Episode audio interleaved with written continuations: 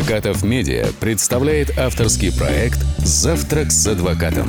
Подписывайтесь на нас в Фейсбуке и на сайте breakfastlawyer.ru. Гость сегодняшней программы – адвокат Александр Добровинский. Доброе утро, Александр Андреевич.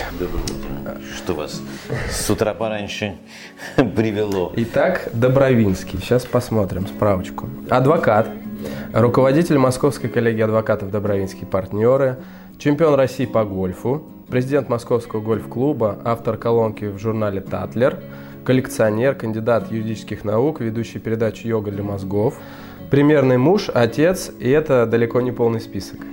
Э, Как вы все... Ну, с легкой скидкой бывший э, бывший президент, ну потому что уже больше нет, и, э, и бывший чемпион, потому что сейчас уже все по-другому. Эм, Как я все это успеваю? Это очень просто. Я делаю только то, что мне нравится, больше ничем не занимаюсь. Поэтому, когда тебе что-то нравится, то ты находишь время и, и все успеваешь. Эм, А вот если что-то делаешь через силу, то нет. Я, например, недавно, недавно занялся еще такой штукой, никогда не занимался в жизни. Э, Вот полгода, как я увлекся фитнесом. И теперь по утрам, зимой, два раза, зимой три раза в неделю, а летом два, э, занимаюсь фитнесом. И мне появился, знаете, вот как мне так понравилось, и это как наркотик сегодня. Я э, вечером э, бегу домой, чтобы пораньше лечь спать, потому что я знаю, что мне надо встать в 8 утра э, и спуститься в зал. Э, Появилась еще такая штука, и все равно успеваю, потому что хочу, нужно.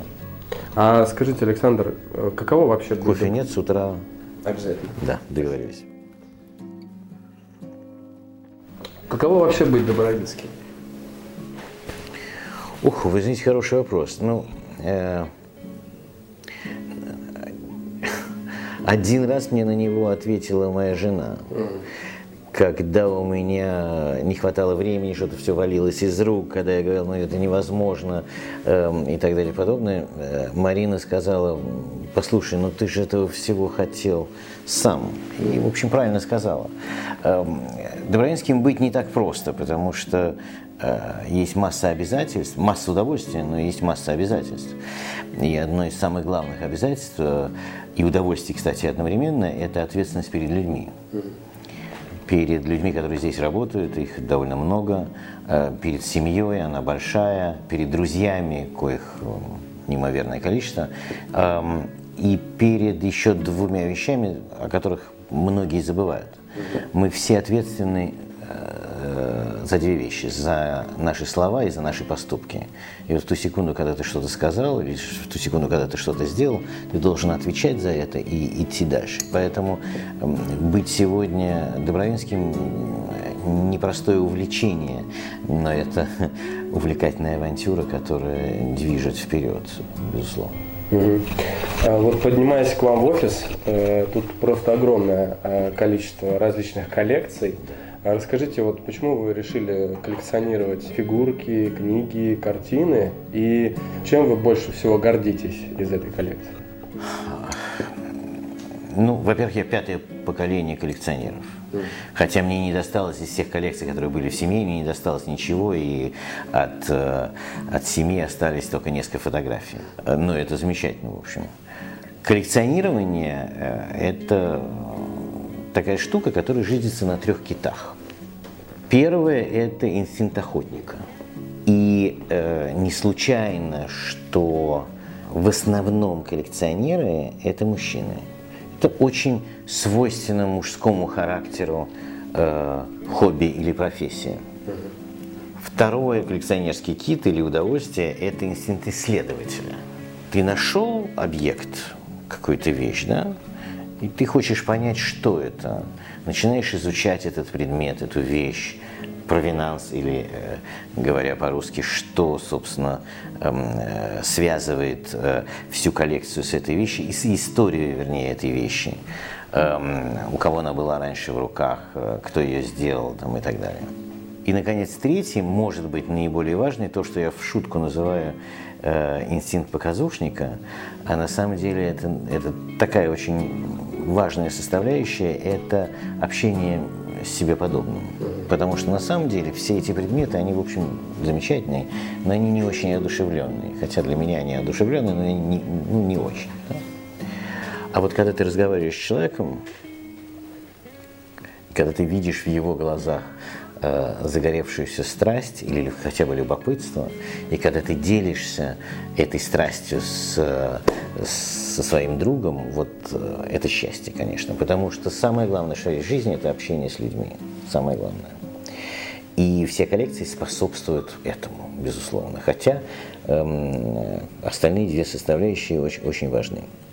Теперь вопрос был, чем я горжусь. Ну, во-первых, мне часто задают вопрос, какой у вас любимый предмет. Знаете, из 40 тысяч предметов, которые у меня есть, какой самый любимый, это забавно, конечно. Но самый любимый предмет – это последний. Угу.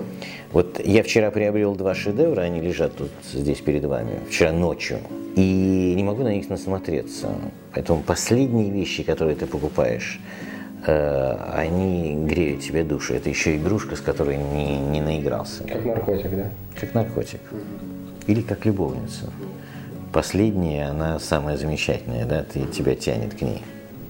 А расскажите про самое казусное дело за всю историю ведения Понимаете, я же не могу рассказать о делах, которые не были публичными, поэтому я могу рассказать только о делах, которые имели публичный резонанс. Да?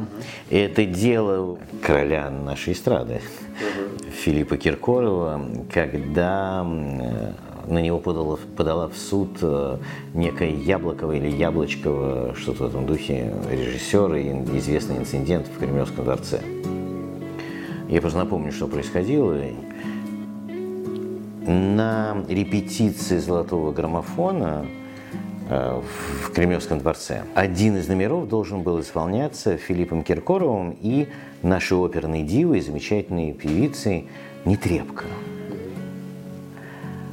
По ходу репетиции Юпитеры были направлены прямо на, э, на сцену что, как выяснилось потом во время репетиции, не очень делается, потому что э, люди должны освоиться в технике движения по, по сцене, поэтому слепить их в момент репетиции не всегда хорошо.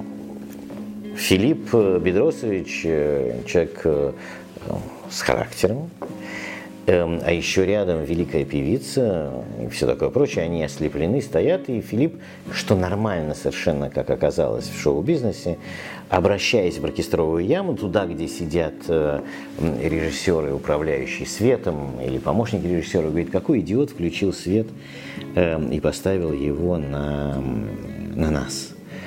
И вдруг из оркестровой ямы раздается голос «Сам идиот». Начинается перепалка на повышенных тонах и с применением э, э, русского фольклора, а дальше происходит что-то непонятно что.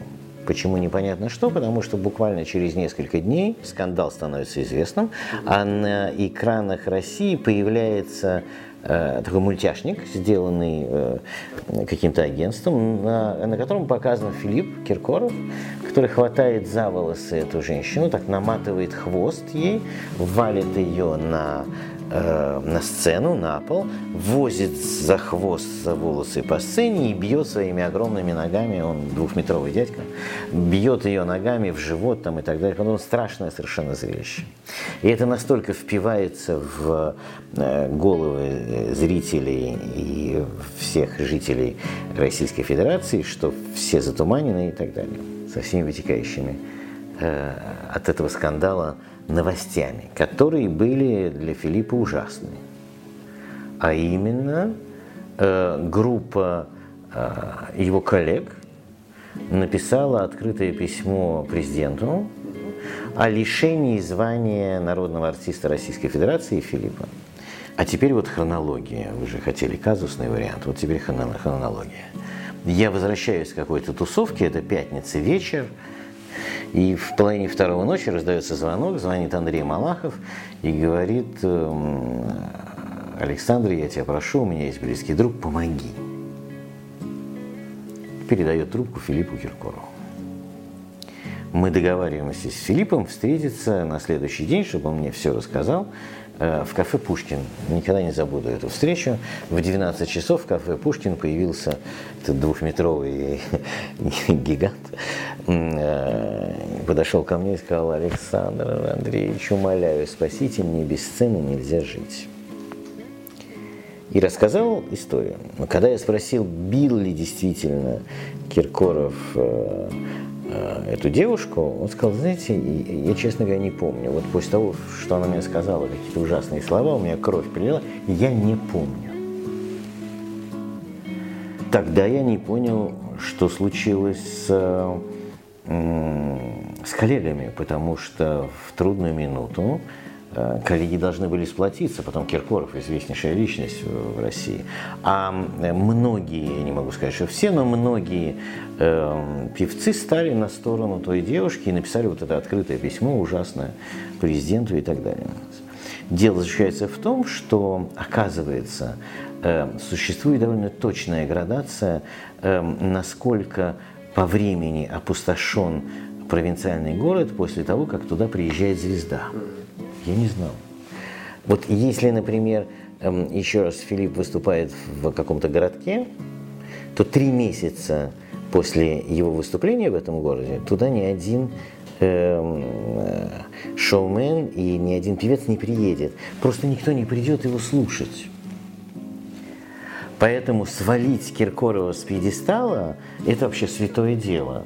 Э, сразу освободится масса городов, куда можно ездить и работать. Причина такой э, страшной атаки на, Кир, на Киркорова стала понятна. Теперь надо было как-то вылезти из этой ситуации. И тут мне ударяет в голову э, идея, где же проходило все это дело. В Кремлевском дворце. Кремлевский дворец э, – объект э, такой серьезный в нашей стране, находится в сердце э, нашей Родины. Я спросил у Филиппа, можем ли мы получить доступ в Кремлевский дворец немедленно. У Филиппа есть пропуск туда, и он может заезжать на машине. И мы прямо из кафе Пушкин направляемся э, в Кремль. Я точно знал, что в режимном объекте ведется постоянная съемка. Ну, действительно могут положить бомбу, бог знает что, да, и так далее. И вышел какой-то там симпатичный Вася, э, с которым после часовой беседы мы все-таки сторговались. Вася продемонстрировал нам диск со всем тем, что произошло в эту ночь. Идет перепалка, Нетребко уходит, эта девушка появляется на сцене, она обзывает Филиппа, Филипп ей что-то отвечает, там и так далее подобное. Там люди как-то придерживают Филиппа, ее отгоняют, и Филипп хочет дать ей, эм, как говорили на школе, пендель. Но своей длинной ногой промахивается, и она убегает. Я говорю, вот, Филипп, это полное доказательство того, что э, ты ее не бил, а Филипп помрачнел немножко. Я замахнулся на женщину, и я не могу, чтобы это стало достоянием телевизора. И вот тут, наверное, был второй такой яркий э, момент в этом деле, потому что мне надо было принять решение каким-то образом, чтобы эта запись стала известна и неизвестна одновременно. Сказано, сделано, у меня мелькнула идея собрать главных, э, я не могу сказать сплетников, но главных э, разговорных людей, в кавычках разговорных людей в Москве, которым показать эту запись и которым бы все поверили. Всего мы собрали, по-моему, 38 или 40 человек, которым я эту запись показал при выходе из э, зала, где была показана запись, и где они увидели то, чего на записи не было, а это для меня было самое главное, стояли журналисты, несметное количество. которые начали спрашивать, ну, что за запись, что за диск там и так далее. И все на перебой начали рассказывать, что они видели полностью запись, и там совершенно не то, что показывало агентство с, с фабрикованным мультиком, когда он, Филипп таскает за волосы эту женщину, бьет ногами и так далее. Вечером в этот же день, в воскресенье, это уже второй день, НТВ организует э, программу дискуссионную, Э, под кодовым названием «А был ли мальчик?» Понимаете, «А был ли удар?» Куда приглашают масса людей, я не знаю, там 10 человек было, из просмотровой после этого дела. Противная сторона представлена каким-то адвокатом, говорит о том, что э, покажите диск. Я говорю, нет, я его покажу только на суде, если еще покажу. Но я привлеку вас, потому что в висковом было все написано, избивал, таскал за волосы, э, ногами в живот и так далее подобное, ответить за это. В понедельник после 12 часов мы начали обсуждение мирового соглашения. Это был третий день. Во вторник мы его подписали. В среду на э, судебном заседании иск был отозван. Я думаю, что это было одно из самых ярких, быстрых и э, хорошо проведенных дел в моей карьере. Э, и вот квинтэссенция адвокатской работы сработала, потому что я всегда считаю, что адвокат, ну, в отличие от многих э коллег, которые думают немножко по-другому, адвокат это, это не только человек, который, знаете, включает компьютер и смотрит, какой закон, и подтаскивает э, ситуацию стараясь тиснуть ее в закон. Нет, это немножко другое. Это аналитик, э, способный Э, решить э, проблему человека, с которой он пришел. А как он ее решит, это уже по-другому. Главное, чтобы он оставался в рамках законодательства. Ну, вот такая история. Здорово. Да, Александр, вы а, помимо России вы представляете своих доверителей за границей. Угу. В чем различие между отношениями в суде э, за границей и у нас? И э, расскажите, почему вы открыли свой филиал именно в Лондоне? Ну, в Лондоне мы открыли филиал очень просто, потому что мы пошли за нашими клиентами. В общем, если бы э, они были благоразумны и не жили бы в этой странной стране, которая называется Великобритания, и в этом городе, который называется Лондон, а жили где-нибудь в более хорошем месте, типа Италия или, или Франция, то мы пошли бы за ними туда. Эм, теперь э, разница. Разница очень существенная. Дело в том, что Эм, э, развернувшаяся демократия в странах Западной Европы имеет э, оборотную сторону медали, безусловно. Потому что она начиналась очень хорошо, а заканчивается, я считаю, что она заканчивается очень плохо. Эм, дело в том, что современного человека в Западной Европе, в общем, сделали каким-то роботом на самом деле, с большими комплексами. Ему страшно говорить правду, страшно, да? Вот он против, э, например, засилия там э, беженцев, но если он в обществе скажет, что он не любит э, этих или тех, его сразу заклеймят позором, и он будет там фобом таким или фобом сяким там и так далее и подобное. Большинство людей, с которыми я разговариваю один на один, например, против э, однополых браков в Западной Европе. Но им стыдно это сказать, потому что сразу их обвинят э, э в гомофобии и так далее и подобное. Ужасно. И это, кстати, коснулось также адвокатуры. Если раньше адвокат давал советы, он искал выход из ситуации и так далее, сегодня этого нет. Сегодня адвокат не имеет права давать советов, что, на мой взгляд, ужасно. Сегодня адвокат обязан доносить на своего клиента. Кошмарная ситуация, но это так, понимаете? И со всем этим мы столкнулись там. Если э, у нас, э, в отличие от э, там, Англии, э, язык судей в решении очень кондовые на самом деле, и обороты, которые им учат, они устоя... устоявшиеся раз и навсегда, то в Великобритании, то, с чем я столкнулся, судьи, я сейчас не говорю про адвокатов, я говорю, с адвокатами кошмарная история, а у судей немножко другая, там судят по понятиям, если, если говорить, в общем, русским языком. И судьи также пишут о том, что он не верит, что его обманули, о чем никогда не напишет русский, российский судья, который никогда, никогда в жизни не скажет, что он не доверяет словам эм, свидетеля, почему и объяснит это почему. А в Англии это слишком легко. Там, э, там судья скажет, нет, я разбирался в этом, и э, клиент запутался. И поэтому я все, что он говорит, эм, свожу на нет обмануть правосудие можно один раз, а у нас там здесь не доказал, а все остальное э, доказал. Это принципиально разные вещи. Ведь вспомните в знаменитом процессе э, Бориса Березовского против э, Романа Абрамовича был один момент, на котором эм, Борис Абрамович был пойман на самом деле. Эм, и он совершенно точно считал, что это ерунда, потому что он верил только всегда самому себе и никого не слушал. Причем ошибка, всегда надо слушать профессионалов. Э, судья задал вам вопрос эм, в том, что вы говорите сегодня, и в интервью, которое вы давали газете «Фигаро» там много лет назад, существуют существенные различия. Почему тогда вы говорили одно, а сегодня другое? На что Борис Абрамович сказал, ну тогда я говорил для, э, для прессы, а сегодня я же говорю правду. И это убило судью, потому что говорить для прессы, а значит для э, людей, которые эту прессу считают, говорить неправду, это катастрофа. И судья не поверил дальше ничему, что говорил, э, говорил Березовский. Вот так.